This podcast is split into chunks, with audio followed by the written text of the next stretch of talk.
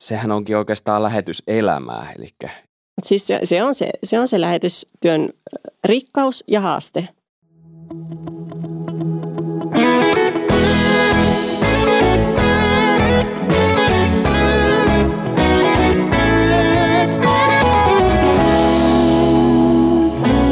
Lähetystyön takahuone.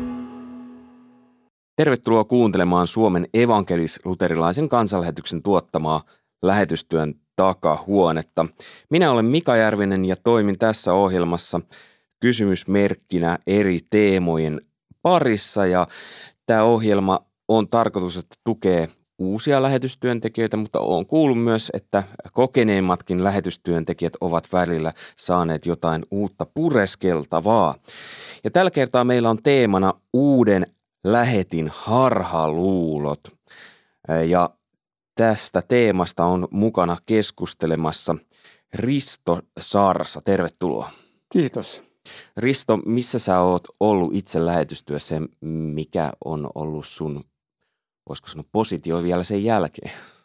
Papua Uudessa Gineassa raamatun käännöstyössä ja ei kovin paljon ehditty perheellä olla siinä varsinaisessa käännöstyössä. Enemmän se oli sitä kielitieteen ja kouluttamisen työtä, kun olimme siellä.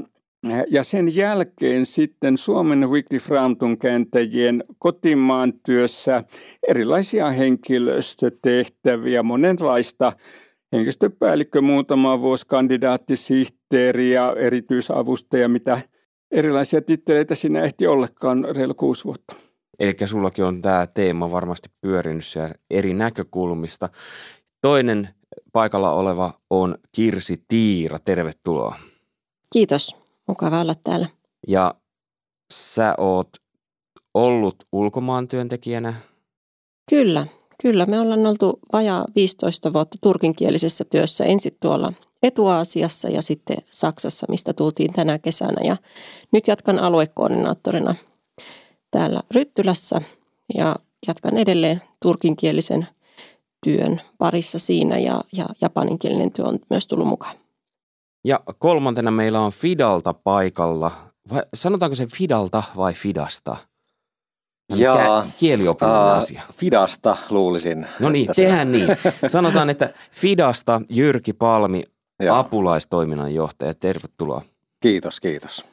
Tämmöinen apulaistoiminnan johtaja tai apulaislähetysjohtaja tai mitä näitä kaikkia on, niin, niin se ei välttämättä aina kerro kaikkea. Se on jokaisessa järjestössä vähän erilainen. Niin pystytkö tiivistetysti sanoa, että mitä tämä on? Joo, no tietysti niin kuin, apulaistoiminnan johtajana pitäisi tietää kaikesta kaikki. Eli, eli on vähän tämmöinen niin kuin jack of all trades tyyppinen, että tuuraan toiminnanjohtaja aina silloin tällöin, mutta sitten mun päävastuualueina on seurakuntasuhteet täällä, täällä Suomessa ja lähetysyksikön johtaminen ja varainhankinnan johtaminen, että, että siinä on ne päävastuualueet. Kyllä. Hei, äh, missä määrin on lähetystyö ollut sulle henkilökohtaisesti, oot ollut itsekin mukana? Joo, äh, Itsellä on semmoinen noin kymmenen vuoden lähetystyökokemus, että äh, oltiin Albaaniassa ensiksi äh, ja, ja sitten sieltä siirryttiin Unkariin. Eli Unkarissa itse asiassa oltiin tosi pitkään, että, että se on niin kuin Unkarin kielikin hanskassa ja, ja tota, äh, sinne pidetään tiivistä yhteyttä ja, ja tota, käydään joka kesä ja, ja, ja tota, se on lähellä sydäntä. Eli jos unkarin kielellä pitäisi sanoa nyt, että tervetuloa kuulijat, niin miten se olisi? Isten hosot mindenkinek. Istun, istun hondin. Joo, Joo. okei. Okay. No mennään eteenpäin ennemmin. Hei, toi kokemus, mikä sulla on, niin jos käydään tässä semmoinen kierros, niin jokaiselta, mikä oli teille uuden lähetin harhaluuloaikoina? Siis itselle vai? Itselle. No, äh, kyllähän se sellainen, kun mä muistan lähteneeni niin nuorena, että mä oon ihmetellyt näin jälkeenpäin, että miten ne uskalti lähettää, että mä olin 24-vuotias ja, ja, ja kahden pienen lapsen kanssa lähdettiin sinne Albaaniaan. Oltiin suomala- ensimmäiset suomalaiset lähetit ja todennäköisesti jopa ensimmäiset suomalaiset, jotka ovat koskaan asunut siinä maassa niin kuin vakituisesti. Niin, niin äh, todella tuli su- sudenkuoppia. Siinä ei niin kuin, ei ollut ketään semmoista vanhempaa lähetystyöntekijää, jonka, jolta olisi voinut kysyä mitään. Me oltiin ainoat siellä ja, ja kaikki piti opetella niin kuin kantapään kautta ja tehtiin varmasti tosi paljon virheitä, tultiin ryöstetyksi monta kertaa ja tuota, sitten toisaalta niin kuin mä koin, että oli tosi vaikea viestiä tänne Suomeen päin niin kuin lähettäjälle sitä, niistä olosuhteista. Tuntuu, tuntuu, että me ollaan niin kuin lähes sisällissodan niin kuin keskellä, niin kuin oltiinkin, koska yöllä kuului sitten Kalasnikovin laukauksia aika läheltä ja kaikkea tällaista näin, niin, niin jotenkin tuntuu, että on aivan yksin, ei, ei oikein saanut mistään apua, mutta sitten taas toisaalta tuntuu, että, että tuota, koskaan ennen eikä sen jälkeen ole ollut missään niin hedelmällisessä ympäristössä, missä niin kuin, ää, se se työ meni niin, niin eteenpäin, että sinne syntyi nopeasti seurakunta ja, ja tuota, ihmisiä tuli uskoon aivan niin kuin massoittain, että kun me näytettiin jotain Jeesus-filmiä jossain stadionilla, niin ihmisiä tuli niin kuin sadoittain aina. Ja se oli jotain niin kuin käsittämätöntä, mutta se oli semmoinen niin kuin ristiriita tavallaan, että, että oli se työn vaikuttavuus oli niin valtava, mutta sitten ei oikein tiennyt, miten sitä olisi käsitellyt. Oliko tämä yksinäisyys siis yksi yllättävä tekijä? Oli se ja siihen aikaan niin kuin ei, ei tietysti äh, ollut kännyköitä ja, ja tota, siellä oli kaupungissa yksi semmoinen toimisto, mistä sai käydä soittamassa puhelimella ja siinä oli semmoinen sadan metrin jono. Että sitten kun yritin soittaa aina Suomeen vaikka kotiin tai jollekin sukulaiselle tai ystäville, kun jonotit ensiksi tunnin ja, ja sitten yritit soittaa sieltä ja se ei vastannutkaan puhelimeen, niin, niin, niin tota, se oli, se oli niin aikamoinen juttu. Joskus sai jonkun faksin lähe, lähetettyä sitten, että se oli sitä semmoista sen ajan IT-tekniikkaa, että fakseja läheteltiin. Mutta yksinäistä se kyllä oli, täytyy sanoa. Sen ajan pikaviestintää. Joo. Palataan vielä siihen yksinäisyyteen myöhemmin. Kirsi, mikä oli sun semmoinen harhaluulo silloin, kun lähitte?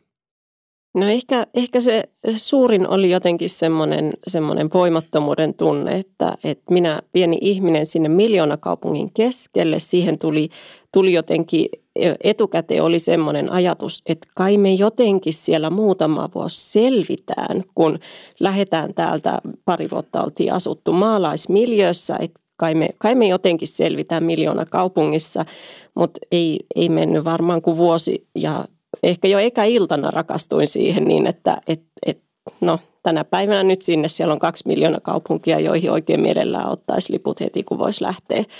Et, et se oli semmoinen, mutta mut sitten se toinen on se, että et siellä, siellä, siellä on miljoonia ihmisiä, mitä me voidaan tehdä – et se, oli, se oli kyllä semmoinen niin kuin aika semmoinen myös lamannuttava siinä, että mitä me voidaan, kunnes sitten aina välillä Jumala muistutti, että on Jumalan käsissä tämä työ, että vaikka me kohdataan vain yksi ihminen kerrallaan.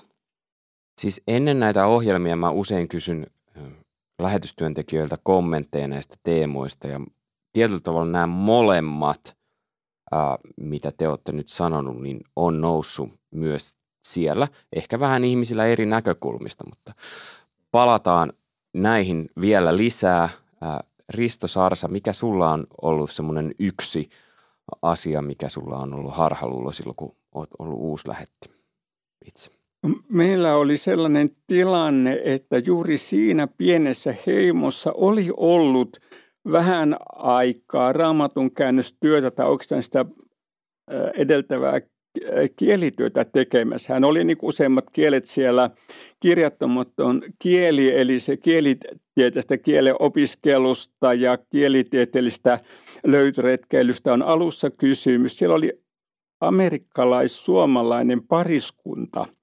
Olimme tavanneet Suomessa tietämättä, että me olimme kohta siellä. He joutuivat perheen sairaustilanteen takia kokonaan lähtemään ja he kertoivat – jotakin. Ja mä imin kaikki, tällaista se on, tällaista se on, mitä he kertoivat. Ja yllätys oli, että ei se nyt sitten meidän perheellä ihan samanlaista ollut. Eli heillä oli oma näkökulma ja se alkutilanteen näkökulmat. Me oli heidän, heiltä talo, jopa lasten vaippoja siellä, suomalaisia astioita, eli heidän pioneerivaihe oli erilainen kuin mihin me menimme. Me, oli, me sitten menne, kun pääsimme vahvasti sen kielityön pariin, ja se olikin toisenlaista, he eivät olleet paljon ehtineet, eli niin kuin oppia pois niistä kuvitelmista, että me tiedämme jo, kun tämä perhe kertoo, ja sitten meidän tilanne olikin erilainen, niin se harhaluulo, että mitä kerrotaan, ikään kuin sen voi sellaisena ottaa ja siitä lähteä, ja se olikin meillä sitten vähän toisenlainen, useammallakin eri tavalla meidän tilanteemme, kun lähdimme siihen jatkotyöhön siellä. Huhhuh, näähän olisi yksittäisiä jo tämmöisiä mukavia teemoja, että voidaan tehdä yksi jaksot jokaisesta näistä. Mutta jos lähdetään tuosta yksinäisyydestä liikkeelle, koska mun mielestä se, oli aika uh, pysähdyttävä yksi kommentti, tai ainakin yksi, saattoi olla useampi, kuinka nousi sellainen, että odotti, että kun menee sinne, niin on muiden lähettien tuki ja että se on semmoista yhteisöllisyyttä, mutta sitten koki myös sitä yksinäisyyttä. Ja justiinsa vielä jos menee semmoiseen maahan, missä ei ole muita lähetteen, niin silloin se on vielä oma lukunsa. Minkälaisia ajatuksia se nostaa teissä? Miten siihen, pitäisikö siihen varautua jotenkin, että hei, että mä tulen olemaan yksinkin myös? Kyllä se, se siihen kannattaa varautua tavallaan, kun sitä on niin kuin, jotenkin joka suuntaan vähän ulkopuolinen siellä sitten kuitenkin. Niin, ö, mut, mutta eihän se, siis tavallaan sitten perheen kanssa, kun on, on liikenteessä, niin on ehkä asennoiduttava, että tai ehkä mulla oli semmoinen niin kokemus, että kun ensimmäisen kerran lähti täältä Suomesta pois, ja mä muistan, kun me mentiin Englantiin opiskelemaan vähän teologiaa ja kieltä, niin mä muistan, kun on Pohjanmaalta yhdestä pikkukaupungista niin kuin kotosin, niin mä itkin aivan valtavasti siinä, kun lähdettiin ajamaan, ajamaan niin kuin, että mä jätän nyt tämän kotipaikkakunnan, kotikonnut ja, ja tuota, tunsin aivan valtavaa semmoista ikävää. Mutta sitten kun oltiin puoli vuotta oltu, oltu siellä Englannissa ja tavallaan niin kuin pääsi kaikkeen vähän sisälle, niin tuli sellainen tunne, että – niin, se taitaa olla, olla kuitenkin, että siellä missä meidän, meidän tota, koti on, niin, niin, niin siellä, siellä, se meidän, siellä me ollaan kotona. Että, että min, minne sitten perheen kanssa ollaan asuttu monessakin eri maassa, niin sitten kuitenkin niin kuin, ei ole enää riippuvainen tavallaan niistä semmoisista, siinä joutuu joku irtautumisprosessi varmaan käymään läpi, mutta silti muistan kyllä niin kuin Unkarissakin asuessamme, että kyllä mä joskus niin kuin kuljin mm, siellä metsässä, metsässä yksi, yksiksen ja Jumalalle niin kuin huusin siellä, että kukaan ei mua näe eikä tiedä, tiedä missä mä oon, että vaikka tänne kuolisin, niin ei varmaan ketään kiinnosta. Että kyllä siellä semmoisia niin synkkiäkin hetkiä sitten on ollut, mutta, mutta tota, ehkä tänä päivänä kuitenkin jotenkin tuntuu, että maailma on paljon pienempi ja, ja nopeasti pääsee paikasta toisiin, pääsee lentämään ja on nämä sähköiset viestimet, että se yhteydenpito paljon helpompaa ja tiiviimpää on. Mitä te sanoisitte muuten erityisesti siitä, että millä tavalla äh, se lähetti yhteisö voisi muodostua, kun jokainenhan kaipaa sen, myös sitä omaa aikaa, niin sittenhän voi tulla just näin, että joku jää ulkopuolelle sen takia. Meillä oli ehkä se kokemus tavallaan, että me ollaan menty keskelle lähetti yhteisöä ja myöskin sitten hyvin tiivisti seurakuntaelämään, kun lähdettiin eka kerran, niin, niin mä mietin tässä, että ehkä aika kultaa muistot, mutta ei tunne ne niin suuret yksinäisyyden kokemukset siitä, kun lähdettiin eka kerran. Mutta ehkä siinä on se, että, että lähetti yhteisö siellä taas piti yhteyttä. Ei, ei välttämättä, ei semmoista, että siis olisi kylälty niin kuin iltaisin huomattiin, että, että itse asiassa vapaa-ajan kyläilyä varmaan Suomessa ehti harrastaa enemmän. Mutta sitten kuitenkin me nähtiin siellä siinä seurakunnan parissa ja, ja nä, oli sitten kokouksia muita ja, ja sitten oli puheluita, että et sillä ei pidettiin yhteyttä. Ja kyllä niin kuin, siitä puhuttiin myös paljon, että, että lähettiyhteisössä kyllä niin kuin mietittiin sitä, että miten uusi ihminen otetaan vastaan sinne. Että et häntä, häntä mennään vastaan, kun hän tulee ja sitten, että miten, miten alkuun sovittiin, että, että käy jokaisen luona kylässä, jotta jokainen siellä sillä alueella oleva tulee jollain tapaa tutuksi. Sitten on helpompi ottaa yhteyttä. Et se oli niin kuin yksi ehkä, millä niin kuin yritettiin sitä kynnystä ylittää, ettei jää yksin.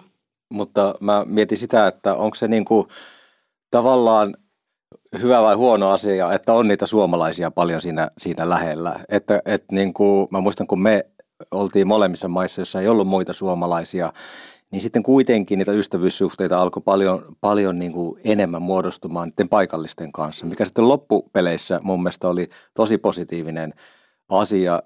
Ja niin kuin me oltiin Unkarissa, niin kaikki Itävallassa oli paljon suomalaisia lähettejä siihen aikaan. Tavallaan niin kuin sitten mentiin joskus sinne.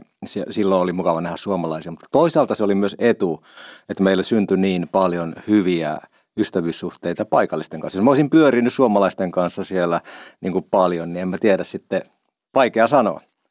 Se on totta. Tietysti joissakin kulttuureissa, vaikka niin kuin mainitsit, että olet vierailu just Japanissa vähän aikaa hmm. sitten, niin – sellaisessa kulttuurissa on aika vaikeaa se ystävyyssuhteiden luominen. Mutta si- siihen liittyy mun mielestä yksi teema, mikä ehkä saattaa joillakin lähetystyöntekijöillä olla, että uutena kun menee, että ajatellaan, että se on tällaista, kun Suomessa ollaan totuttu, että mennään töihin kahdeksalta ja lähdetään neljältä pois. Ja that's it. Mutta sehän onkin oikeastaan lähetyselämää, eli ei ole sellaista, ei pysty tehdä sitä lähetystyöntä ihan niin. Että just niin kuin sanoit, se ystävystyminen paikallisten kanssa. Aa, joo, mun kellona. Joo, sori, nyt mä lähden. Siis se, se, on se, se on se lähetystyön rikkaus ja haaste. Mm. Et ei, eihän, ne, eihän ne paikalliset ystävät, kun nehän on, nehän on töissä – ja, ja sitten kun puhutaan turkinkielisistä kansoista, niin nehän elää iltayöstä. Niin siellä rupeaa puolen aikaa tulee niitä viestejä sitten, että voi joku nyt jutella. Ja, ja mulla on nyt, nyt tämä on tosi tärkeä asia. Ja, ja sitten se viestittely voi jatkua vaikka kuin pitkään, niin, niin eihän siinä niin katsota kelloa. Toki, toki sitten täytyy myöskin pitää kiinni siitä, että mun täytyy joskus mennä nukkumaan. Mutta, mutta se on, se on, mun mielestä se on rikkautta, se on hirveän vapauttavaa, mutta siihen täytyy myös oppia suhtautua niin, että, että välillä tehdään pitempiä rypäyksiä ja sitten sit taas otetaan aikaa itselle ja perheelle. Et, et sitä pitää niin kuin, mutta mut se vaatii hirveästi semmoista itseohjautuvuutta myös. Sitten on ne tilanteet, mitä meillä oli varmaan monella muullakin, että elämä jakaantuu erityyppisiin jaksoihin. Meidän perheen välillä oli siellä Ukarumpan keskuksessa, jossa oli hyvin paljon itse voi sai määrätä, mitä teki milloin. Meillä oli välillä sieltä heimosta meidän kanssa lensi sitten paikalliset, teemme kielityötä yhdessä, mutta silloinkin se oli semmoinen länsimaistyyppinen tilanne.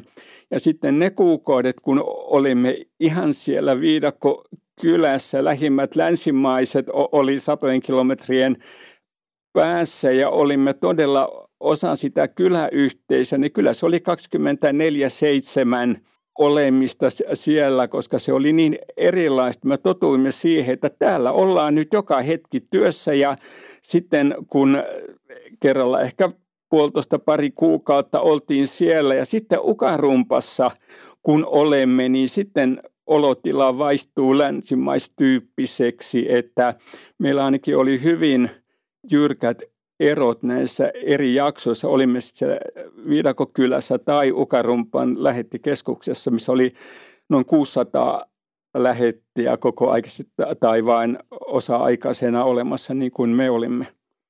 Eli siellä se toimii enemmän tälleen toimistotyöaika tyyppisesti? Äh, se oli erittäin yksilöllistä.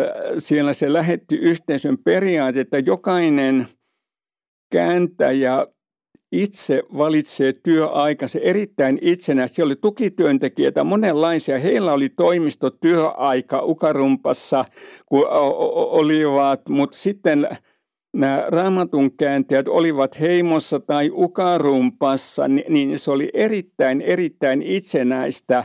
Siellä oli aluejohtajat, mutta se periaate siellä oli lähinnä, että johtajat kysyvät kerran kuukaudessa, kun haastattelua, että tarvitsetko jotakin. Jos kertoo, että ei tarvitse, niin se oli sitten siinä. Eli johtajat olivat palvelijoita, jotka tulivat mukaan, jos huusi hätänsä, hei mä tarvitsen sulta jotakin. Muuten se oli tämmöistä ehkä ääri amerikkalaista individualismia. Että siellä oli erittäin paljon amerikkalaisia ja amerikkalaisia vastaan, mutta, mutta jotenkin tuntuu, että se oli semmoista kääntäjillä, että kukaan ei huutanut perään mitään teet ja milloin teet, ellei jokin asia näyttänyt olevan pielessä. Se on muuten sellainen paikka, kun mä oon siellä kerran käynyt vierailemassa, niin mietin kyllä silloin, että sehän on niin keskellä ei mitään kuin vaan olla ja voi, että sieltähän ei pääse mihinkään, että, että sinne, sinne lentää vaan lähetyslentokone ää, silloin tällöin, tällöin, että jos tulisi joku hätä, niin, niin tota, sieltä on vaikea edes päästä mihinkään, niin, niin, niin mietin vaan, että kyllä siinä niin kuin teräksiset hermot täytyy olla teillä, jotka siellä, siellä olette olleet, vaikka se niin kuin, vaikka se alue on, niin kuin hyvin, hyvin rauhallinen ja länsimainen lähetysasematyyppinen, mutta siitä, siitä huolimatta niin, niin, tu, niin kuin se, että kun miettii, missä se on, niin, niin ei sieltä mihinkään kyllä pääse. Sitten siirrytään eteenpäin. Y- yksi teema, mikä nousi esille on niin usko omaan näkyyn. Mä oon nyt vähän peittänyt, peittänyt siis leiponut tämän oman, oman muottiin, mutta usko omaan näkyyn peittää muun. Tarkoittaa sitä, että kun lähetyskentällä on ö, lähetin oma näky, sitten on paikallisen seurakunnan ja sitten on lähetystovereiden ja lähetysjärjestön. Niin siinä vaiheessa, kun mennään sinne niin intopiukeena, niin sitten se oma näky saattaakin peittää kaiken muun. Mitä ajatuksia nousee? No yksi, mikä siitä heti nousee, niin on, on niin kuin se kieli ja kulttuuri. Että, että joskus meillä on, on, kun lähtee, niin se on se ajatus, että no äkkiäkös minä sen kielen opin ja siitä sitten vaan työtä tekemään, että tosi nopeasti pääsen töihin. Ja, ja sitten huomaa itse, kun siellä on, on tehnyt sitä työtä lähes 15 vuotta sillä kielellä ja vielä on paljon opittavaa siitä kielestä ja kulttuurista. Että se on niin kuin yksi se, että on niin kiire lähteä töihin, koska meillä on niin suuri se näky että ei malta pysähtyä opiskele sitä kieltä ja kulttuuria, kun se on paljon enemmän kuin se, että oppii, oppii niin kuin kielen perusteet, niin se kulttuuri, jotta voi tehdä sitä työtä pitkäaikaisesti. Sitten on eri asia, jos menee oikein lyhytaikaiseen projektiin, niin sittenhän onkin se tavoite, että äkkiä vähän kieltä, että selviää kaupassa. Mutta se on niin kuin yksi, mihin se näkyy kompastuu mm. äkkiä. Ja se on varmaan niin kuin tätä aikaa semmoinen, että, että nykyään niin kuin, äh, lähetystyö on varmaan muut, muuttunut ja muuttumassa siihen enemmän lyhytaikaiseen, että, että senkin takia niin kuin, ää, ei välttämättä keskitytä siihen, että, että ollaan siellä vuosia ja ehkä kymmeniäkin vuosia. Se on harvinaista tänä, tänä päivänä, että, ää, mutta olisi tietysti pysyvyyden kannalta hy, hyvä. Ja toisaalta ehkä molempia tarvitaan. Tarvitaan niitä lyhytaikaisia ää, käyntejä, jotka sitten rohkaisee myös niitä, niitä nuoria, jotka saa kokemusta siitä, mutta sitten tarvitaan kyllä niitä pitkäaikaisia sitoutujia.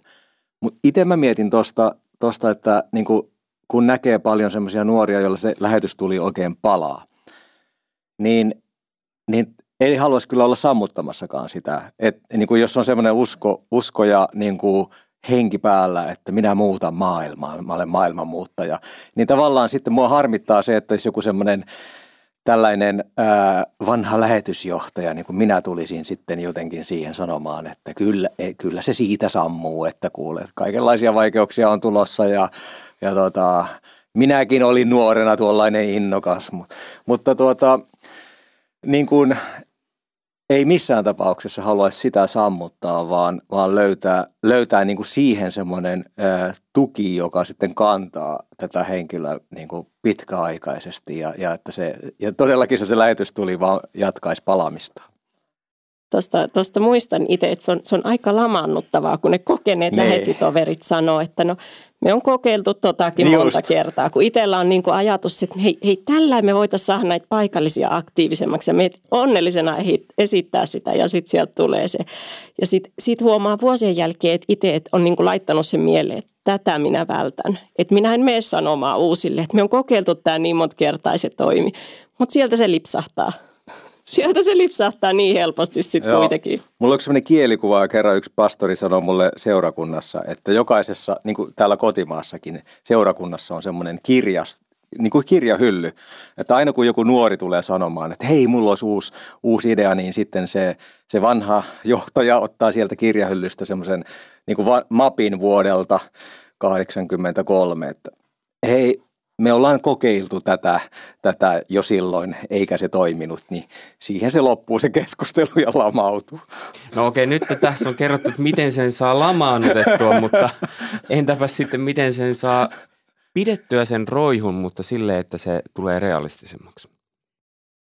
Tästä voisi antaa esimerkkejä joistakin oivalluksista. Ainakin minua kantoi paljon, että kun oppi siitä erikoisesta kielestä, joka ei ollut kirjoitettu, itse oli salapoliisi työssä siellä, ne oivallukset, hei, tämä jännittävä kieli toimii näin ja heidän ympäristönsä, heidän maailmankuvansa, miten he sanoittavat sitä, niin se salapoliisityö ja eri puolisen kulttuurin ja kielen oppiminen, niin – siinä tuli monia oivalluksia, jotka antoi eteenpäin. Hei, vaikka mä en osaa paljon, mä en ymmärrä vielä paljon, mutta hei, tämän jännän ja tuon jännän asian olen oppinut. Ja sitten toisena positiivisena se rukoustuki Suomesta tai muualta, niin kuin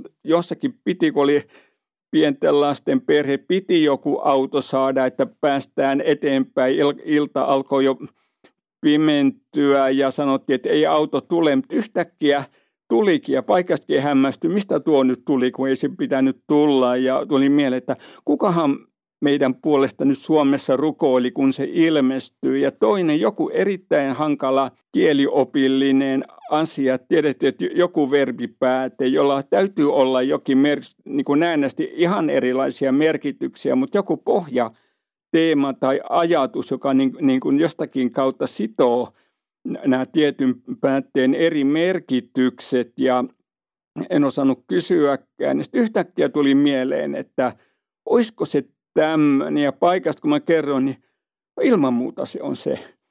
Ja sitten taas tuli meille, kukahan Suomessa rukoili meidän puolesta, kun tämmöinen ihmeellinen oivallus tuli, että mä saatan tämmöistäkin itselle hyvin erikoista asiaa edes kysyä paikallisilta. Mutta jos, jos saa vielä lisätä, lisätä sen, niin kuin, mitä kysyit siitä, että miten se saisi pidettyä niin kuin tavallaan hengissä, niin, niin, niin tota, varmaan jokaisella lähetystyöntekijällä tulee varmasti se turhautumisen hetki, hetki montakin kertaa – niin jotenkin silloin olisi hyvä pitää kirkkana mielessä se, että miksi tätä työtä tehdään, että olisi selkeä missio ja, ja, ja visio siitä, että, että ää, mikä tämän työn tarkoitus on ja ää, semmoinen vertaaminen vaikka muihin, että kun me aina ollaan myös hyviä vertaamaan, että, että, joo, mä, että tuo, tuo on paljon tehokkaampi, tuo on, on, on tuota, menestynyt paljon paremmin tässä ja mä oon tällainen. Niin sitten äh, tavallaan, että se on kirkkaana se, että miksi tätä työtä tehdään ja äh, vaikka, vaikka, niin kuin, vaikka se olisi pelkästään se lähetyskäsky, ettei yksikään äh, joka uskoo hukkuisi, niin, niin se jo, niin kuin, jos sekin on vaikka kirkkana mielessä, niin silloin tajuaa sen, että jos mä pystyn auttamaan vaikka yhtä ihmistä. Ja uskon, että evankeliumissa onkin se, niin se kärki siinä, siinä, että me kohdataan yksi ihminen kerrallaan. Niin silloin se vapauttaa jo niin kuin tosi paljon monesta paineesta siinä, että eihän mun, e, e, ei tämä koko maailma olekaan mun vastuulla, vaan, vaan mä voin kohdata yhden ihmisen. Ja, että kyllä se sieltä sitten aina niin kuin pystyy, pystyy niin kuin palauttamaan siihen alkuperäiseen näkyyn ja jokainen kyllä pystyy ja onnistuu, kenet Jumala on tähän työhön kutsunut. Niin toi on varmaan just, että moni uusi lähetti saattaa kokea, että koko maailma on mun hmm. vastuulla ja multa odotetaan, että mä osaan kaiken ja mun hmm. pitää ja tota ja tätä. Mutta Saanko tuohon vielä, vielä lisätä yksi, yksi asia, mitä, minkä itse, itseäni rohkasi uutena ja, ja on halunnut sitä sanoa muillekin, että uusi sekä konkari lähetti tarvii kuulla säännöllisesti. Sä et ole tässä yksin. Sut on varin, valinnut järjestö. Meidän Suomessa on hyvä systeemi. Kaikilla järjestöillä käydään läpi seula ennen kuin lähetetään. Hmm. Ja sitten sit sut on kutsunut Jumala. Ja se työ on lopulta Jumalan. Ja mä, sitä, sitä meille pitää aina muistuttaa niinä hetkinä, kun tuntuu, että ei musta ole tässä mihinkään. Mä jotenkin haluaisin vielä nostaa sen tilanteen, että kun tulee uusi lähetystyöntekijä ja hänellä on se näky ja palo, niin sitten kun hän tuo esille, että mulla olisi tällainen idea, niin sen lisäksi, että nostetaan se kirja, jossa on ne kaikki jo koetut ja huonosti menneet jutut, niin voitaisiin nostaa se esille ja hei, okei, okay, kiva kuulla, meillä on tässä tällainen, missä tämä on jo kokeiltu, mutta katsot näistä mallia ja mit, mieti, miten toi voisi toimia. Niin miten tämä asia voidaan tuolla sille positiivisesti? No siis mä ajattelisin, että ideaalitilanteessa niin kuin jokaisella kentällä on vähän niin kuin semmoista vaihtuvuutta riittävän säännöllisesti. Siellä on niin kuin konkaria, siellä on uutta tulijaa niin kuin jonkun ajan. Sitten tietysti jos olet ainut lähettäjä, siellä on ne paikalliset, jotka sanoo, mutta ideaalitilanteessa siinä paikallisessa yhteisössäkin on sitä vaihtuvuutta, jotta meillä säilyy se muistikuva, että välillä on hyvä miettiä uusia. Mutta et, et, se, mitä ainakin meille oli sit kuitenkin, niin kuin myös konkarit sanoi, oli, oli ihana, että he lähti kuuntelemaan että ensin voi kuunnella sen uuden idean ja sitten voi sanoa, että no okei, tässä kulttuurissa tuo asia ehkä ei toimi, mutta mietitään yhdessä, miten tätä voi lähteä kehittämään, että siitä saadaan toimiva idea. Että kyllä siinä niitä keinoja on. Joo, ja sitten täytyy niin kuin, muistaa tukea ihmisiä siinä, siinä työssänsä sillä tavalla, että ymmärtää sen, että niin kuin kaikki kentät ei ole missään tapauksessa tasavertaisia siinä niin kuin tuloksellisuudessa. Jos me nyt odotetaan sitä, että täytyy tulla tulosta ja, ja sitten varmaan se lähettäjäkin siellä niin kuin odottaa meidän raportteja, että miten me raportoidaan, mitä, mitä siellä on tapahtunut.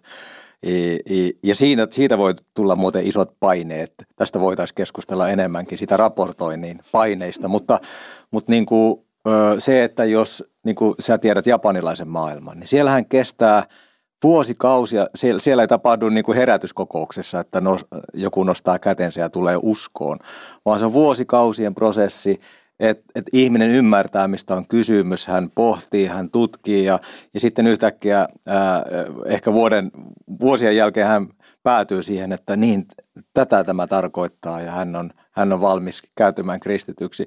Kun sitten taas muistan siellä Albaaniassa niin kuin sata, satoja ihmisiä saattoi yhtenä iltana vaan tulla uskoon. Että meidän täytyy ymmärtää niin kuin kenttienkin erilaisuus ja poistaa niin kuin työntekijöiden paineita myös Myöskin on ihan eri tilanne, että ollaanko pioneeri tilanteessa, niin kuin sinulla oli, tai mennäänkö osaksi melko vakiintunutta työtä. Se on vaikea edes ehkä tuoda erilaista ja uutta, jonka joku silloinen johtaja voi kokea loukkaan, jopa loukkaavana, että enkö minä muka ole osannut kunnolla tehdä, kun tulee tämä keltanokka, joka haluaa panna kaikki uusiksi, vaikkei vielä tiedä mistään mitään, niin tämmöisiä jännitteitä olemassa olevien toimintatapojen ja uuden ihmisen välillä. Sitten oli se, missä me olimme pioneerit. Kukaan ei tiedä eikä oleta koskaan äh, lähetti ja siitä johtoyhteisöstä, että kukaan muu kuin se, joka siellä viidakossa on, niin tietää mitään, vaan terve meno etsimään ja löytämään ja Jumala näyttäköön teille, mitä sieltä sitten mahdollisesti löytyy. Eli äh, siinä sitten pikemminkin sitä yhteisön ohjausta ja käsikirja muuten. Se on sillä puolella, että olisipa jossakin jotakin muuta kuin, että mitä minä luulen huomaavani, että mitä täällä tapahtuu ja mitä minun ehkä seuraavaksi olisi parasta tehdä. Hei, tosi hyvä, kun nostit tuon loukkaantumisen, koska mun mielestä se on hyvä siinäkin mielessä, että nostit sen, että on hyvä muistaa uuden lähetystyöntekijän, että kun hänellä on uusi idea, niin nyt me ollaan puhuttu paljon, että miten konkarit, mutta myös hän tulisi sen idean kanssa hellästi esille, eikä niin, että tulee, että nyt täältä tulee ja pamahtaa kaikki uusiksi, ää, vaan jotenkin toista kunnioittavan sen, kanssa. Kyllä, mutta mulla tuli äskeisestä puheenvuorosta niin voimakkaasti mieleen, että tuohon on pakko sen verran palata, palata että nostit todella tärkeän huomion tuosta niin kuin, että puhutaanko pioneerityöstä vai, vai jostain asiantuntijatehtävästä. Kun lähetystyö on tänä päivänä muuttunut enemmän niin kuin asiantuntijaa tai tämmöiseksi valmentavaksi työksi. Eli e, enää, enää välttämättä mäkään en lähtisi samantyyppiseen niin kuin seurakunnan istutustyöhön, jossa minä teen niin kuin sen kaiken, vaan mä menisin totta kai niin kuin jonkun paikallisen kanssa ja tukisin häntä, joka on se seurakunnan istuttaja ja valmentaja. Mutta sitten kun työtehtävät on niin erilaisia, tänä päivänä on todella paljon raamatun opettajia, lähdetään, lähdetään niin kuin, vaikka raamatun opettajaksi valmentamaan paikallisia pastoreita tai muihin asiantuntijatehtäviin, niin, niin tavallaan silloin se, se missiokin on, on vähän erilainen, että et, et mä oon tässä koko ajan puhunut niin kuin tavallaan sieltä pioneerityön näkökulmasta, niin tämä oli hyvä, hyvä nosto, minkä teit tuossa äsken. Pieni lisäys tästä pioneerityöstä. Siinä voi olla sellainenkin tilanne, niin kuin meillä ja se voi olla – vähän samantyyppinen jollakin muillakin kentillä, että kun lähtee tekemään jotakin, joka muualla on ehkä tuttua, mutta siinä tietyssä paikassa on uutta, jos on semmoinen perusoletus, esimerkiksi Papua Uudessakin se oli, että siellä on niin alhainen koulutustaso, että ei paikallisia voi kouluttaa niin teknisen asian kuin kielitieteellinen työ ja raamatun käännöstyö Afrikassa, missä on myös kielitieteen tohtoreita ja muuta. Se onnistuu Aasiassa, Keski-Aasiassa se onnistuu, mutta eihän se Papua Uudessa Gineassa onnistu. No meillä oli hyvin erikoinen tilanne. Meillä oli kaksi paikallista, jotka erittäin hyvin osasivat englantia. Oli ollut länsimaisten kanssa tekemissä Englann, australialaisen opettajan johtamassa lukiossa ja erittäin älykkäitä. Eli minä olin Papualla pioneeri, kun minä aloinkin kouluttaa heistä oman kielensä kääntäjiä ja yhtäkkiä huomasin, mä olen tässä pioneeri ja taistelin sitä vastaan, että ei se muka Papua Uudessa Kineassa voisi onnistua. Meillä se onnistui pitkään. Sitten tuli sosiaalisia muita ongelmia, mutta ei kielilahjakkuuden ja teknisen lahjakkuuden puolella ja englannin kielen taidon puolella ei tullut sitten tässä koulutustyössä ne ongelmat, vaan siinä, että mistä mä saan tukea. Nyt yhtäkkiä mä oon siinä maassa tekemässä asioita, joita juuri kukaan muu lähetti, ei tähän mennessä ole vielä voinut tehdä. Ja se voi tulla joskus yllätyksenä, että oletukset, että mitä, mikä täällä voi onnistua ja mikä täällä ei voi onnistua. Jotenkin aikaisemmin, kun sä sanoit tästä siitä, että sä tutkit kulttuuria ja sitä kieltä, niin se kuulosti siltä, että mun korviin, että sä tavallaan sait pidettyä semmoista kiinnostusta ja seikkailumieltä siellä sillä tavalla esille.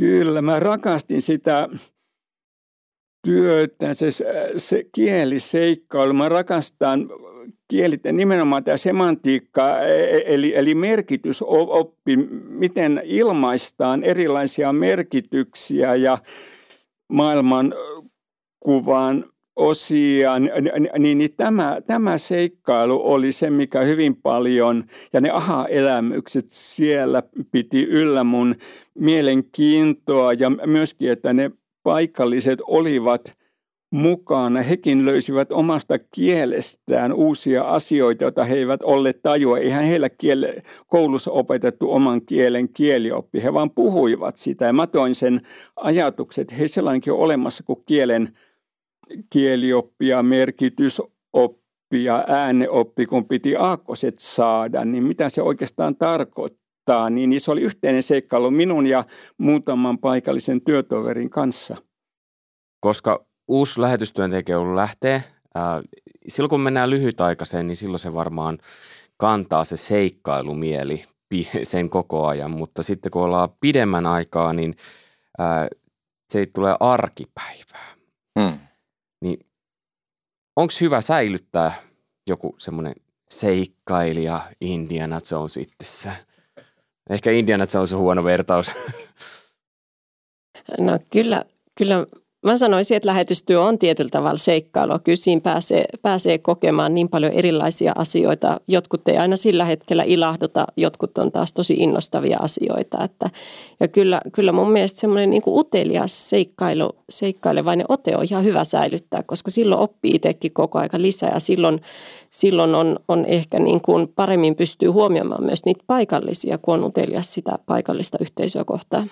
Mm, meillä on semmoinen tapa tai toimintatapa vähän, että, että me pyritään niin kuin lähettämään näihin ää, vanhoihin ja perinteisiin lähetyskohteisiin näitä nuorten ää, tämmöisiä aktioryhmiä, jotka sitten tavallaan niin kuin sitä, sitä vanhempaa lähettiä sitten myös piristää toivottavasti, kun näkee niiden nuoren, nuorten niin kuin innostuksen. Ja ja kyllä siitä niin kuin on sitten kuitenkin tullut hyvää palautetta niin kuin puolin ja toisin, että tavallaan tavallaan sitten kun nämä nuoret on siellä innokkaasti tulleet seikkailemaan ja, ja, ja tämä vanha lähetti on saanut heitä palvella ja mennä eri paikkoihin ja, ja tuota, niin on, on taas uudestaan syttynyt myös, myös hän, että on saanut siitä sitten virtaa, niin se on, se on niin kuin yksi, yksi hyvä ää, tapa.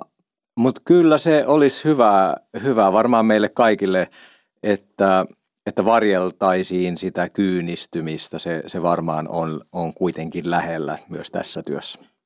Sitten yksi, mikä mun mielestä on ollut näiden vuosien varrella niin kuin tosi rohkaisevaa, on se, että kun tulee Suomeen ja, ja vierailee täällä seurakunnissa ja, ja näkee sen niin kuin sen jotenkin ilon, mikä on lähettäjien silmissäkin siitä, kun itse kertoo jostain, niin kuin, että no me ollaan nyt saatu vähän sitä meidän käännösprojektia eteenpäin, on ihan innoissa, että voi että me odotetaan, että se kirja tulee painosta, niin tavallaan, että siinä kohtaa muistaa itsekin, miten, miten niin kuin hienossa ja suuressa jutussa olla mukana, kun, kun tulee se lähettäjien niin kuin vastakaiku sieltä ja se heidän ilo siitä. Ja sitten kun saa heille kertoa, että on kastettu joku ihminen tai, tai yhteisö on kasvanut ja muuta, niin, niin ne on sillä, että vaikka vaikka tuossa mainittiin välillä, että joskus se raportointi ja tämmöinen voi niin kuin kääntyä lähetille jotenkin rasittavaksi, mutta se on, toisaalta ne on niitä tosi rohkaisevia, että kun lähettäjiltäkin tulee se, että vau, ihana, että mekin saadaan olla tässä mukana sun kertomusten kautta.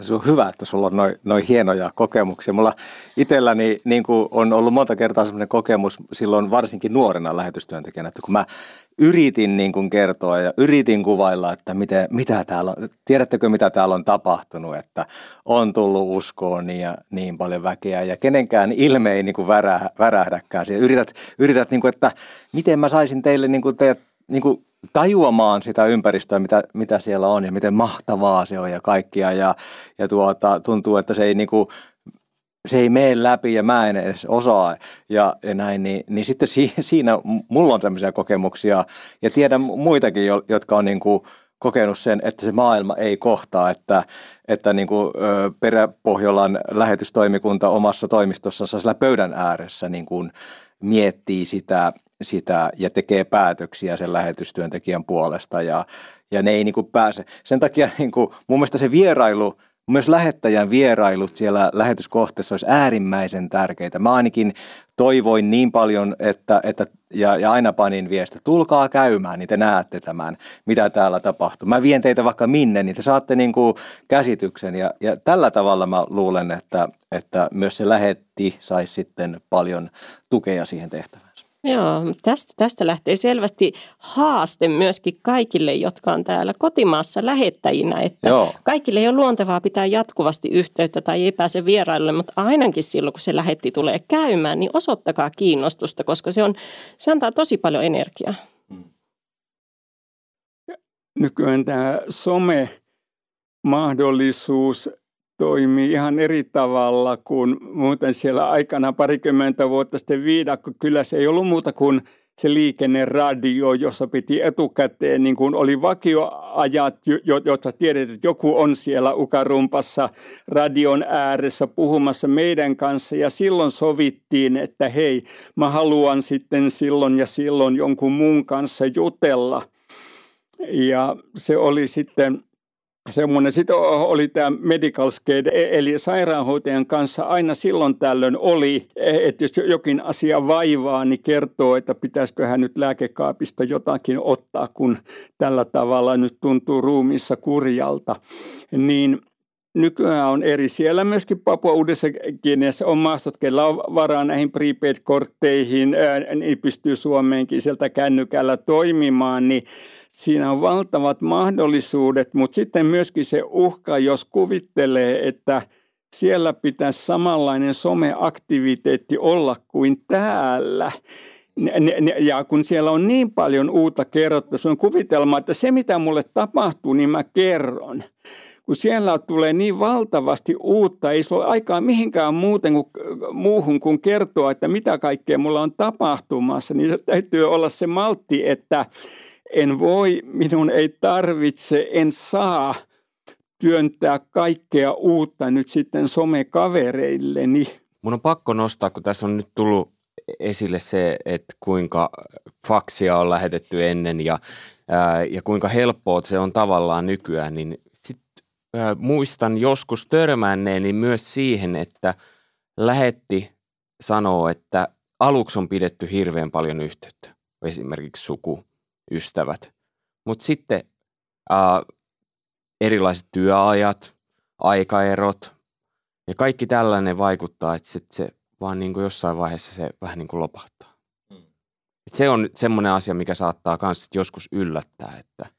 Joo, me kyllä niin kuin näissä lähet, lähetys, lähettämisen prosesseissa niin kuin, äh, ihan äh, myös niin kuin opetetaan niitä lähettäjiä sillä Olema tavalla. Niin, ja, ja millä tavalla ihan konkreettisesti, että, että äh, esimerkiksi vedotaan siihen, että kun on vaikka äh, syntymäpäivät, muistakaa onnitella. Ja varsinkin äh, vaikka niitä lähetti perheen lapsia, lähettäkää niille – joka kerta joku, joku ihan konkreettinen lahja tai, tai, tai jotain. Ja, ja tietyt, niin kuin ihan kalenteriin laittaa tietyt muistamiset, niin, niin, niin yhtä tärkeää, tärkeää on, on myös se lähettäjän rooli ja myös niiden läheisten ystävien rooli siinä, siinä yhteisen työn menestymisessä. Niin tämä olisi tärkeää muistaa.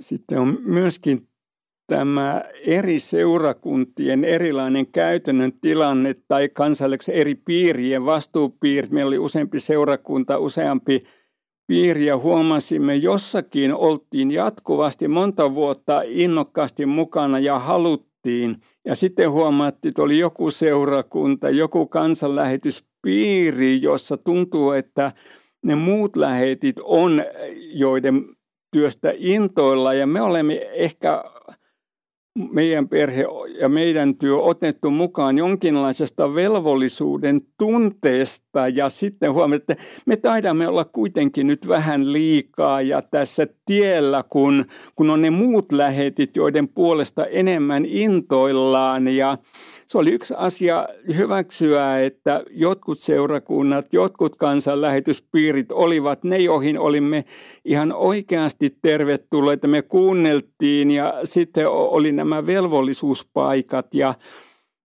se sitten vaan täytyy hyväksyä, että näin se nyt on.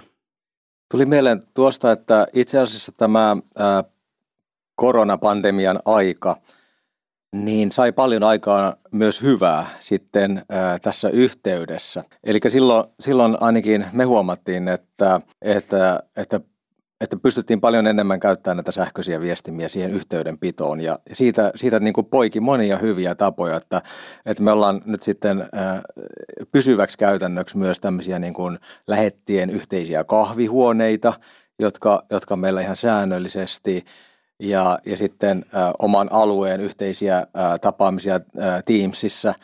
Ja, ja, ja tota, ä, esimerkiksi mulla, mulla tänään on kello 14 semmoinen kahvihuone, mihin, mihin mä menen ä, tiettyjen lähettien kanssa. Niin tätä ei ollut ennen niin kuin, ä, pandemiaa. Niin jotenkin tuntuu, että et, et kyllä tässä niin kuin on tosi paljon mahdollisuuksia tässä niin kuin yhteyden lisäämisessä ja yhteyden tunteen ja, ja, ja, ja tässä yhteistyössä niin, niin myös nyky, nykyisin niin se on vaan, aina vaan parantunut, vaikka me luullaan, että tämä eristää meitä tämä, tämä ää, ähkö. Joo, toi on ihan totta. Siinä on tosi paljon hyvää ja, ja, ja me on kanssa iloittu näistä hyvistä mahdollisuudista. Sitten jos ajattelee uutta lähtevää lähettiä, niin sit siinä on se yksi mahdollinen sudenkuoppa, jos onkin liikaa yhteyksiä sinne kotimaahan. Mm. Että et ajattelen, että yksi, yksi semmoinen mihin haluaisi rohkaista uusia lähtiöitä, että ettikää sitä, mikä on hauskaa myös tehdä siellä, että koska se yksi harhaluulo uudella sillä intoa ja näkyä täynnä olevan lähetillä on se, että mun pitää tehdä niin kuin 25-8, ei edes 24-7 niin kuin sitä lähetystyötä ja kertoa evankeliumia, että, että mähän, munhan pitää joka hetki ja tokihan meitä raamatus kehotaan, olkaa joka hetki valmiita todistamaan, mutta, mutta hei, menkää, mikä siellä missäkin alueella on mahdollista. Jossa on mahdollista mennä rannalle, jossa on mahdollista lähteä vuorikiipeille tai metsään vaeltamaan. Et ettikää niitä, mikä on, on siellä myös hauskaa, niin se tekee myös siihen arkeen tuo sit niitä juhlahetkiä, jolloin siellä sitten jaksaa pitempään. Ja itse asiassa tuosta tuli yhdeltä lähetystyöntekijältä – siteeraan vaan ihan tälleen päästä, niin toivottavasti menee suurin piirtein oikein, mutta hän puhuu siitä, että ennen sinne menoa oli tutkinut paljon, ymmärtääkseni lukenut jotain kirjoja ja nettiä, että mitä kaikkea tekemistä siellä on. Mutta sitten kun pääsee paikan päälle, niin sitten tulee just nämä kulttuuriset erot, äh, kielimuuri ja uusi työ, uusi työyhteisö, mitkä se prosessi vie niin paljon aikaa, että jopa nukkuu enemmän. Eli ei jaksa niin paljon kaikkea tuota. Mutta eikö tuo justiin se, mitä, niin kuin, mikä on sitä lähetystyöntekijän ydintehtävää, olla ihmisenä ihmisten keskellä, mm. olla siellä harrastuksissa ja, ja niin kuin elää sitä kautta ää, sitä kutsumustaan, että et, et muutenhan tästä tulee sellainen kupla, että, että meillä on ikään kuin se työ, työelämä tai kupla siellä niin kuin lähetystyöntekijänä tai täällä – Suomessa vaikka pa, pa, pastorina tai pappina ja, ja sitten, sitten niin kuin ikään kuin se olisi niin kuin erillistä elämää sitten se harrastus, että, että tota, siellähän se paljon enemmän, enemmän niin kuin se evankeliumi meistä näkyy siellä harrastusten ja, ja, ja, ja elämän keskellä, että mä suosittelisin mieluummin, mieluummin menemistä si, siihen suuntaan. Mä muistan täällä Suomessa, mä, kun olin pitkään pastorina – paikallisseurakunnassa, niin mun ainakin yksi ongelma oli se, että mä elin koko ajan kodin ja, ja kirkon välistä elämää. Ja mun piti oikein niin kuin opetella sitä tapaa, että hyvänen aika, että eihän mulla, tai mä havahduin siihen, että eihän mulla ole mitään kontakteja niin kuin, äh, ns. normaaleihin ihmisiin. Ja sitten mun piti mennä niin kuin opetella, että mä menen kuntosalille ja, ja niin kuin, vaikka siellä sitten niin kuin alan yksinkertaisesti vaan solmimaan ystävyyssuhteita jonkin kanssa. Alan puhumaan ihmisille. Suomalainen niin, ja puhui. Niin, niin tota, siihen suuntaan vaan, joo. Joo, siis mä kannatan sitä, että ei, ei puhuttaisi enää lähetystyöstä, vaan alettaisiin puhua lähetyselämästä. Aivan. kyllä, kyllä. Hei, äh, totta, jos ajatellaan uutta lähetystyöntekijää, niin onko jota, pystyykö hän tehdä jotain semmoista niin sanotusti, mikähän se olisi suomeksi, todellisuustsekkiä, reality check. Eli siinä vaiheessa, kun lähtee, että onko on, onko mä ihan niin kuin ajan tasalla tästä nyt, että onko tämä niin kuin kuvitelmaa vai onko tämä tilanne oikeasti näin? Yksi asia, kun puhuttiin tästä internetin mahdollisuuksista, niin nyt on enemmän kuin aikaisemmin mahdollisuutta olla yhteydessä siihen maahan, mihin on menossa, puhua paikallisten kanssa. Ei välttämättä sokkona interest, toi on mielenkiintoinen ihminen, mä pyydän sitä Facebook-kaveriksi, vaan jonkun lähetystyön tuntijan. Ja paikallisen lähetti sanoo, että kuka voisi olla se paikallinen pastori tai muu, jota minä voisin nyt sitten haastatella, että, että minkä, miten sinä paikallinen hyvä pastori ajattelet tulevasta lähetistä. Eli se semmoinen käyttää niitä internetin mahdollisuuksia, on Facebookit, Teams, Zoom, kaikki nämä, mutta ei suinpäin vain – miettii ja rukoileekin, kuka olisi Suomessa tai siellä kohdemaassa joku paikallinen, johon minun kannattaisi olla yhteydessä. Voi olla muutama joku, joka on lähettien kanssa ollut tekemissä, jotakin käsitystä, mitä ne kummalliset suomalaiset tai yleensä eurooppalaiset ovat. Ja sitten mahdollisesti joku, jolla on hyvin vähän käsitystä, varsinkin jos itse menee pioneeri työhön, niin jonkinlainen yhteys nyt kun se on ihan eri tavalla mahdollista kuin aikaisemmin, niin lähtee tutkimaan etukäteen, että kehen tai keihin minun kannattaisi etukäteen olla yhteydessä ja mitä se yhteydenpito minulle sitten voisi tuoda. Ja sillä tavalla ehkä tulee myös justiinsa, että onko tämä nyt, ajatteliko mä tästä oikein tästä asiasta vai onko tämä harhaa? Mitä muita tulee? Niin, se, varmasti niin kuin, uskon, että kaikilla lähetysjärjestöillä on varmasti myös ihan hyvä lähetyskoulutus, missä sitten varmasti valmistetaan näihin eri vaiheisiin ja, ja siellä opetetaan, kerrotaan, että tulee se kulttuurisokki ja tulee se, niin se notkahdusvaihe. Et mun mielestä se on niin kuin sitä reality checkiin valmistautumista, että, että tavallaan kaikki tietää, että, että se tulee. Tulee turhautuminen, tulee mahdollisesti jopa ky- kyynistymisvaihe ja, ja kaikki tämä. Eli, eli tuota, kyllä mä niin kuin, äh, kun lähetän nykyään niin kuin lähettäjän roolissa jotain lähetystyöntekijäperhettä, niin, niin tavallaan on, on jo mieli niin kuin mullakin siellä neljän vuoden päässä, Et, että, että niin kuin nyt olisi hyvä varmistaa se, että he eivät palaa kotimaahan pettyneinä – vihaisina sillä tavalla, että kaikki tässä ovat epäonnistuneet, sekä he itse ja, ja lähettäjät, koska niinkin on käynyt montakin kertaa. Ja se on niin kuin se pahin skenaario, että, että, että kaikki on pettyneitä. Ja, ja tota, nä, tähän pitäisi valmistautua jo, jo silloin ennen lähettämistä, että et, et meillä on niin kuin turvaverkosto, meillä on henkinen huolto, valmiina ja, ja huolehditaan tästä, tästä lähetystyöntekijäperheestä niin kuin pitkin matkaa. Ja tästä tuli mieleen, kun puhut kauhuskenaariosta, mulla on toisista lähetestä joistakin, en nyt kerro minkälainen, mutta perusperiaate se, että on ollut lapsuuden tragedia. Ja lapsessa jokin asia, joka on sitten ollut unohduksissa ja sitten kun on tullut kentällä valtava stressi, ja useimmiten se ei ole vain yksi asia, vaan se on erilaiset pienet stressitekijät yhteisesti vaikuttaa niin, että tulee kokonaisstressitasosta hurja. Ja sitten laukeaa jokin vanha juttu päälle ja rupeaakin käyttäytymään, jos pahimmissa tapauksissa tavalla, jos ei ole koskaan lähetty, mä tiedän, joku on ruvennut jopa riehumaan, alkoholisoitunut, vaikka näyttää aivan huippu, siis ihan johtajaksi suunniteltu ja sitten alkaa käyttäytyä käsittämättömällä tavalla. Kotimaassa alkaa selviä, että mistä tämä nyt loppujen lopuksi lapsuudesta karmeuksista on johtunut. Ja no näitä ei välttämättä pysty ennustamaan, se on semmoinen lapsuuden vakava trauma, joka on vaan niin painunut, että edes lähetys kaikki nämä alkuhaasat testaukset tuo ilmi. Ääritapauksia ei ole onneksi paljon, mutta sitten semmoinen yleisempi asia, että jos kotimaassa on ollut jo jossakin tilanteessa, jossa stressitaso on ollut todella korkea, niin miten on käyttäytynyt, koska hyvin todennäköisesti jossakin vaiheessa lähetyskentällä se oma stressitaso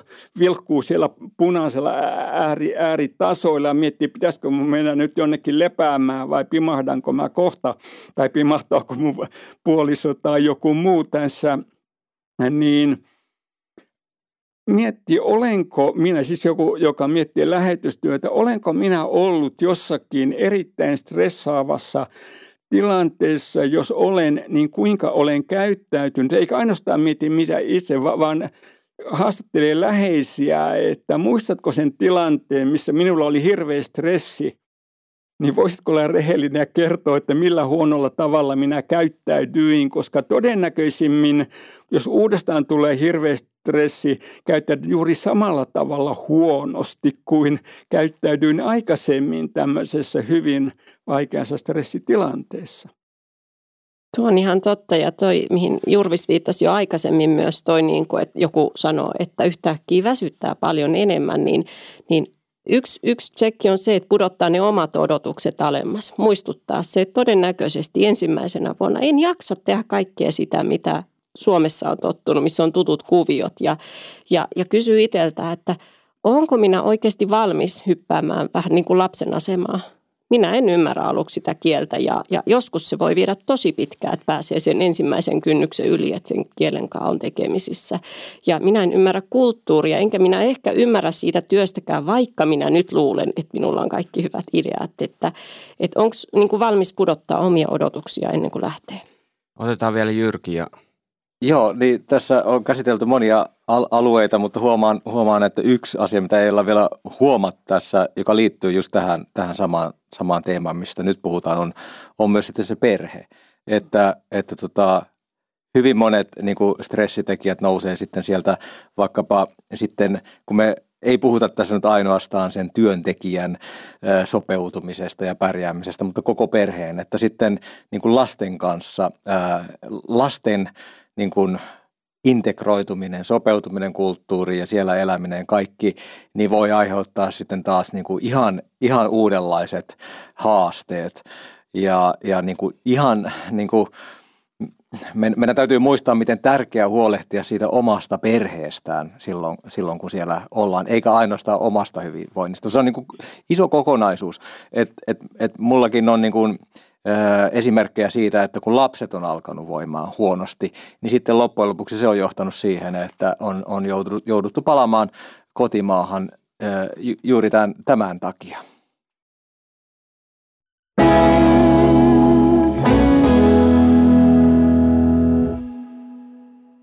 Hei, tähän loppuu vielä yksi semmoinen kommentti, jota saatte kommentoida myös. Eli No ensinnäkin yksi olisi, mikään ei ole niin kuin kuvittelit, mikä varmaan monesti kun menee kentälle, niin siellä moni asia onkin eri lailla. Ja sitten henkselit kannattaa housuja, eikä ole tarkoitettu paukutteluun. Tämmöiseen vähän kevyempään. Mitä ajatuksia herättää? No mulla ainakin tulee heti mieleen yksi semmoinen tuosta, että mikään ei ole niin kuin kuvittelit, niin ää, en nyt mainitse missä maassa tämä tapahtui, kun menin sinne sitten nuoren lähetystyöntekijänä tapaamaan sitten paikallisen kirkokunnan johtajaa. Ja tota, minä tulin sitten niin kuin sillä mielellä, että minä tulen kertomaan, että, että mä oon tullut tänne töihin ja seurakuntaa istuttamaan ja niin, niin edespäin, niin sitten hän niin kuin kysyi, että – niin mitenkäs te Suomen seurakunnat aiotte meitä tukea sitten taloudellisesti?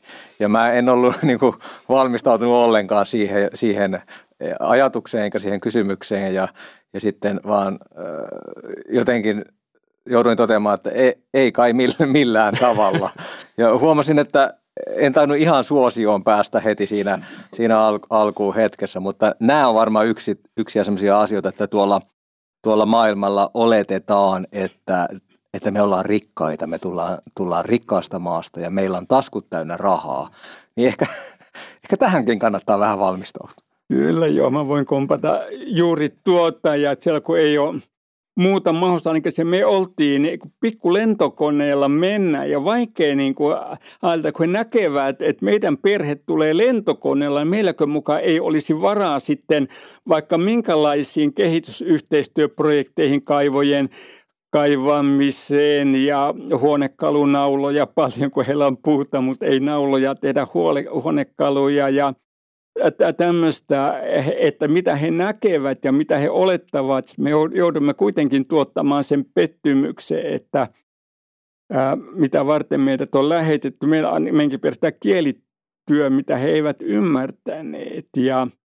tämmöinen. Sitten tämä odotukset kanssa, niin mä kuulin hyvän sanonnan. Joku sanoi, että ensimmäisen kauden tavoite, siis ää, ensimmäinen lähetystyökausi, sen ainoa tavoite, että haluaa lähteä toiselle kaudelle.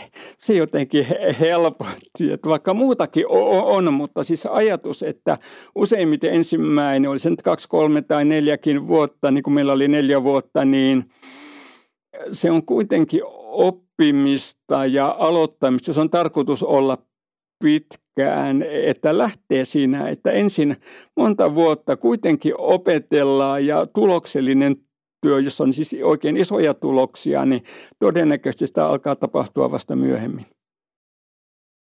Tuo on erittäin hyvä ohje tuohon, tuo, tuo, että ensimmäisen työkauden päätavoite on se, että haluaa lähteä toiselle just myös siihen, että, että ne henkselit ei ole paukuttamista varten, että oikeasti niin kuin, sinne mennään oppimaan. Paikalliset tietää sen heidän paikallisen elämän paljon paremmin kuin me suomalaiset, jotka tullaan asiantuntijoina ja suurina valtavina ihmisinä. Hei, nyt kiitos oikein paljon Jyrki, Kirsi ja Risto, kun olitte mukana. Äh, ihan lyhyt semmoinen innostuspuhe. Sanotaan, että jos pääsee kolmella sanalla, mutta jos menee viisi, niin ihan ok. Harhoista huolimatta innostumaan lähetystyöhön. Lähetystyöntekijänä saa tehdä kaikkia sitä, mitä ei tiennyt osaavansa. Ja se on tosi upeaa. Jumala antaa myös hienoja yllätyksiä. Jumala on asettanut ja kutsunut sinut lähetystyöhön. Hei, kiitos oikein paljon kaikille. Kirsin kirjettä voi tilata kansanlähetyksen nettisivuilta. Kyllä. Ja äh, Jyrki, onko su, kirjoitko jotain kirjettä tai mistä pystyy seurata sun eloa? Ää, no varmasti menemällä meidän, meidän järjestön sivulle fida.info ja sieltä uutiskirjeen tilaamalla. Ja Risto näkyy aina silloin tällöin täällä kansanlähetyksen tontilla, mutta oletko vielä Wycliffin toiminnassa myös mukana? En ole. No, juttelen netin kanssa, lähettiin ja muiden kanssa, mutta Wycliffin toiminta on hyvin vähäistä eniten rukouspuolella siinä ja nyt se, missä olen jollakin tavalla mukana, tietty uusi alku on tämmöinen trauma healing, siis traumoista toipumisen toiminta, missä tämä SIL-järjestö ja monet muutkin on mukana. Että miten voi tuoda raamatullista hy- hyvää kouluttaa ryhmiä – traumoista toipumiseen, missä ei tarvitse olla terapeutti, vaan sellainen ryhmä, jossa se ryhmäjohtaja osaa riittävästi, että toiset pääsevät jonkinlaiseen toipumiseen, heimossodat ja ISIS, kaikenlaista pakolaisuutta, niin tämmöisessä on mukana katsomassa, että mihin tämä voisi minun kohdalta johtaa. Hei kiitos ja kuulija hyvä, jos et ole kuunnellut aikaisempia jaksoja, niin tässäkin jaksossa oli sellaisia teemoja, joita kannattaa käydä kuuntelemassa, muun muassa lapset lähetystyössä, kentältä paluu on käsitelty ja traumojakin on käsitelty vai mitenkäs, millähän sanalla se oli. Nyt en muista ihan sana tarkkaan, mutta kannattaa käydä kuuntelemassa. Minä olen Mika Järvinen ja toivon sinulle oikein hyvää ja siunattua, mikä hetki nyt päivästä sitten onkaan. Moi moi!